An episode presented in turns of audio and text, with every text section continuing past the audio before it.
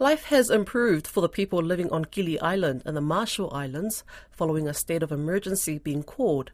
Kili was without power and fuel because the previous local government administration bankrupted a trust fund that covered the island's expenses.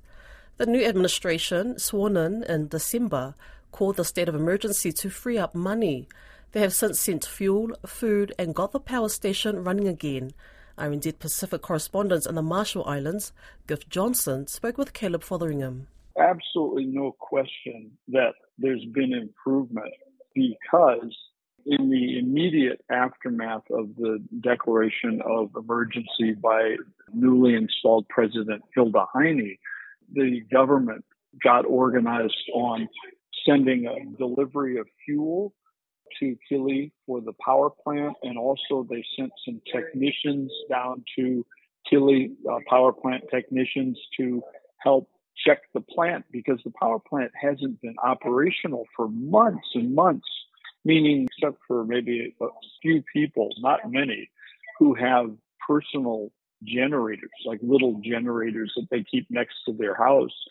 There's been no power on the island for quite a number of months. That means no refrigeration, food spoiled, you know, things like that. So, I mean, life has been pretty, pretty bad for the last few months. So now I just talked to people at the Kili Bikini office here, and they confirmed that yes, the power is back on. Power plant's operational. Just having power on that island is a huge, huge step forward. Uh, just people can kind of get back to a little bit of stabilized life. And combined with sending the fuel down a couple weeks ago and getting the power plant going again, uh, a lot of food went down too.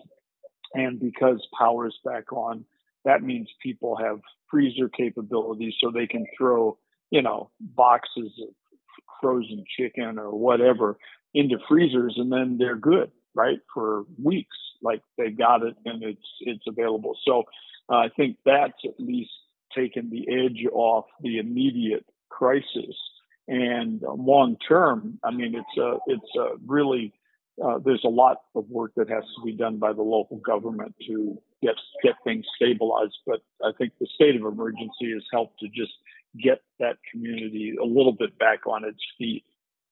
Has the government indicated how long the state of emergency will be in place for? Normally, states of emergency are short term. Usually, they're like 60 or 90 days. So I think the, point of this state of emergency was just to free up some money. They got a $200,000 as a result of the state of emergency declaration. They got $200,000 to buy, you know, an immediate load of fuel to take down to, to so they could fire up the power plant again and to buy food. Uh, so that was kind of the thing. The, the point of the SOE state of emergency was simply to stabilize that community. I mean, that was the goal, like just get them back to a, a minimum of operation. You know, this is, this is an island that's depended on this power plant for decades, right?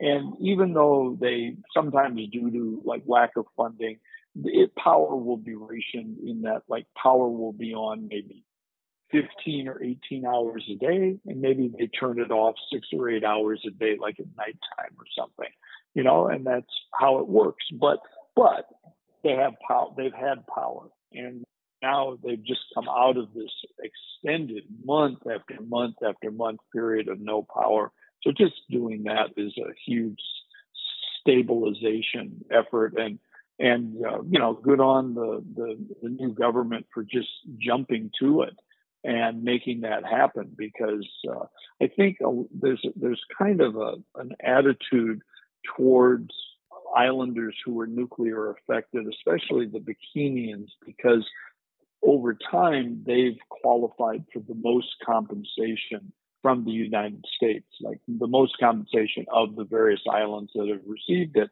And so there's kind of a perception that you don't have to worry about the Bikinians. Like they have their trust funds and they have money and they're good, right? Well, this is just a totally changed dynamic and it required the national government to do something very unusual out here, which was to step in and help the Bikinians, whereas basically they've been able to take care of themselves more or less using these U.S. trust funds uh, for decades.